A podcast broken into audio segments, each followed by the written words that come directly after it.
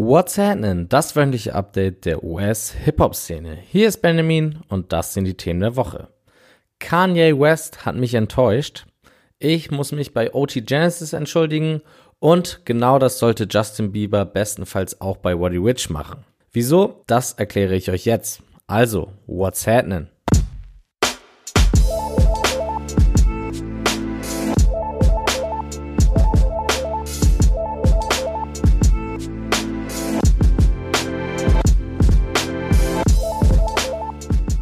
Roddy Rich hat in der letzten Woche die Schlagzeilen dominiert und dabei hat er selbst nicht mal wirklich was gemacht.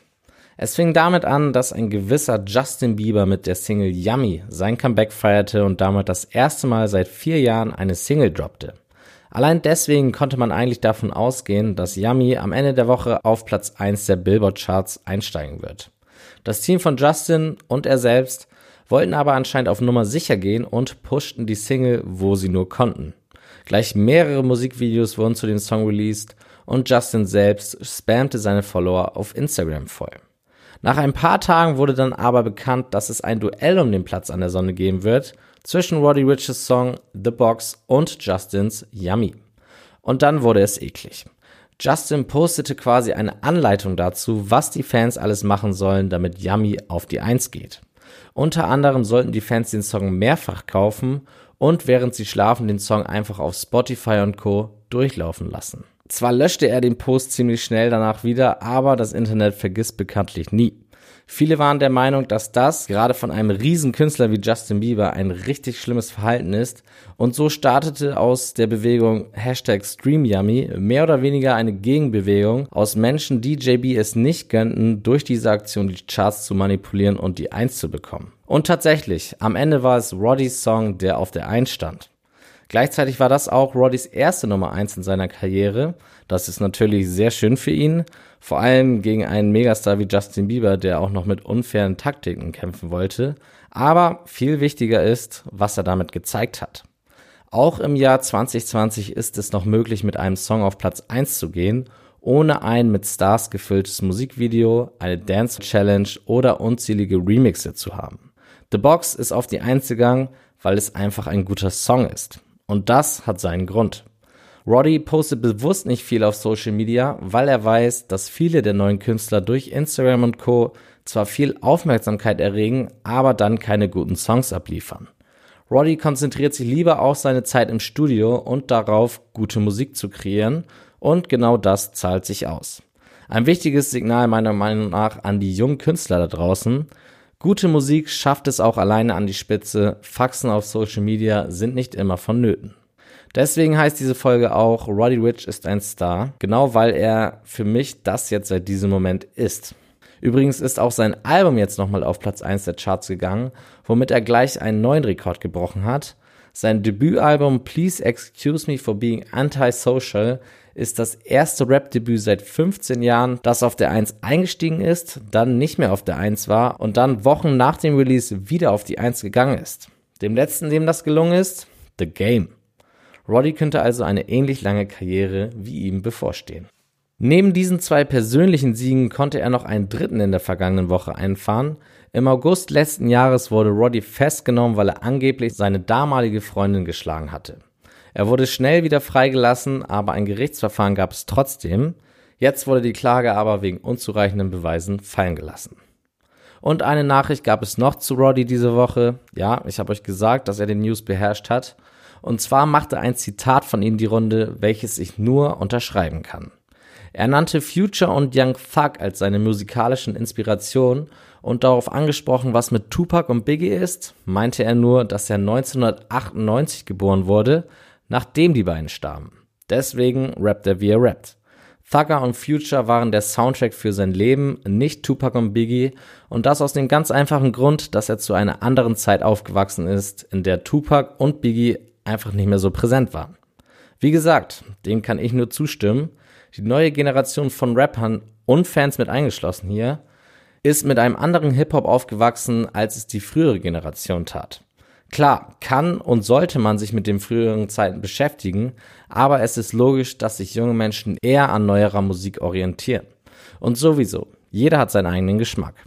Also nächstes Mal nicht beschweren, wenn mal wieder ein Rapper oder ein Fan nicht Tupac oder Biggie als einen seiner Lieblingsrapper bezeichnet.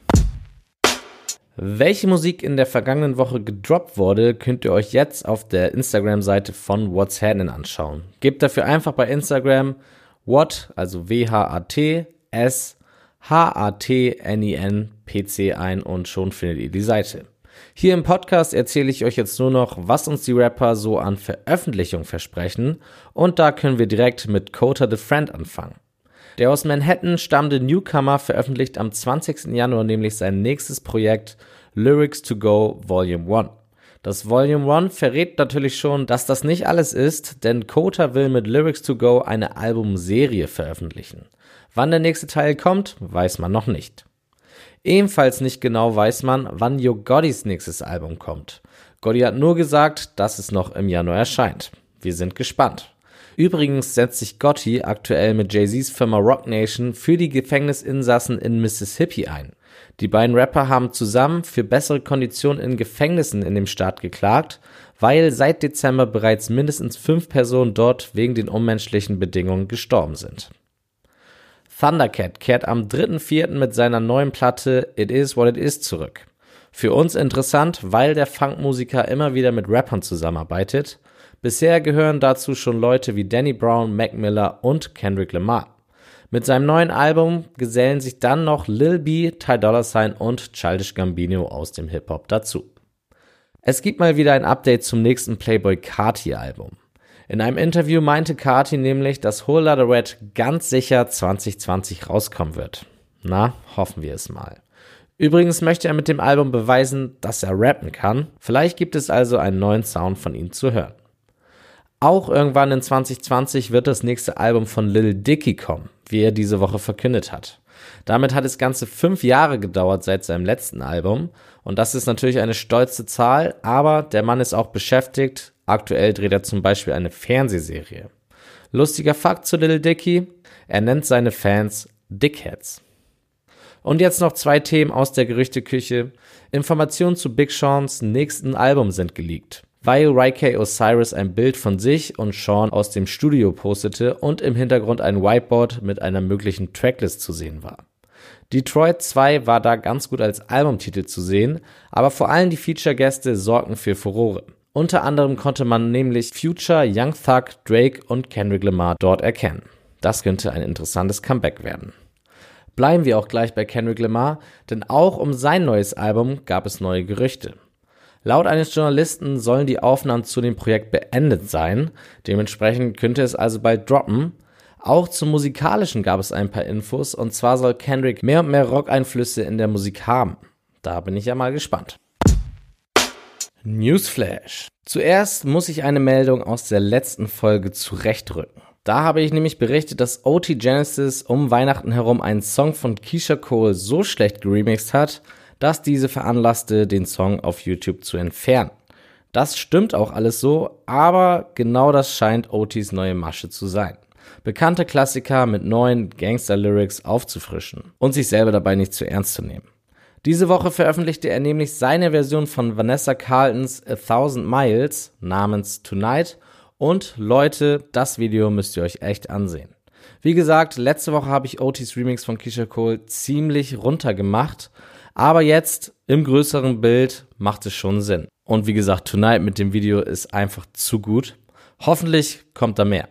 Übrigens hat OT nach dem kleinen Streit mit Keisha auch nochmal zurückgeschossen und gesagt, dass durch seinen Remix die Streaming-Zahlen vom Original nochmal deutlich nach oben gegangen sind. Vielleicht ein Grund, weshalb das lächerliche, aber wie gesagt echt gute Tonight noch nicht von Vanessa Carlton kritisiert wurde.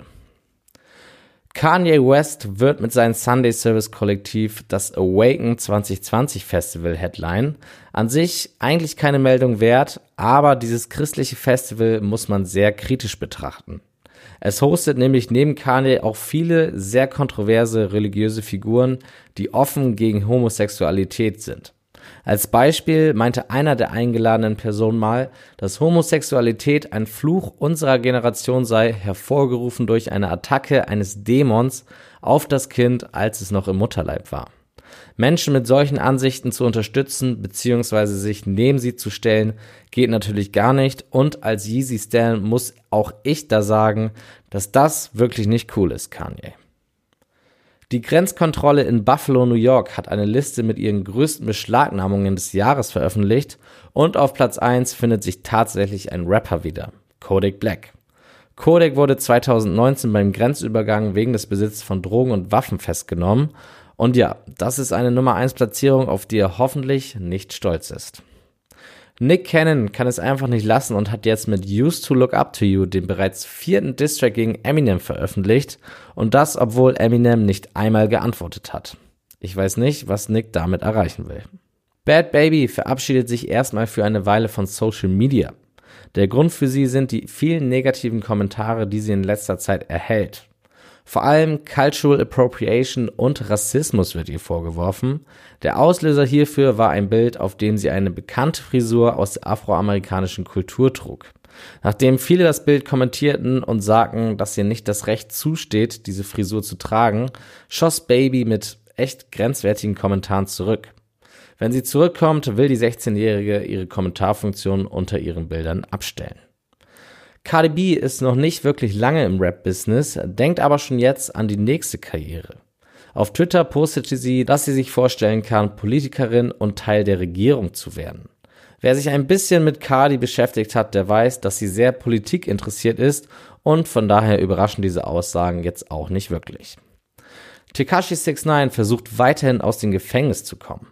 Und das, obwohl aus ursprünglich mindestens 47 Jahren hinter Gittern durch seine Zusammenarbeit mit der Polizei schon nur noch zwei Jahre wurden, von denen er bereits 13 Monate im Gefängnis während der Verhandlung verbracht hat. Bleiben also nur noch elf Monate, aber selbst die versucht 6 9 nicht im Gefängnis zu verbringen. Sein Anwalt hat einen Brief eingereicht, in dem 6 9 darum bittet, den Rest der Strafe zu Hause als Hausarrest absitzen zu dürfen. Er begründet diesen Wunsch damit, dass er Angst vor den Gangmitgliedern hat, die sich auch in dem Gefängnis befinden. Noch wurde dem Wunsch nicht stattgegeben. Und wie immer kommt zum Schluss des Newsflashs noch eine etwas munterere Geschichte. Erinnert ihr euch noch an das Fire Festival Debakel? Jarul war damals einer der ausführenden Personen bei diesem Skandalfestival und das Internet hat das nicht vergessen. In der vergangenen Woche machte der Rapper Promo für seine Steuererklärungsfirma und wurde prompt erneut zum Gespött von Twitter und Co.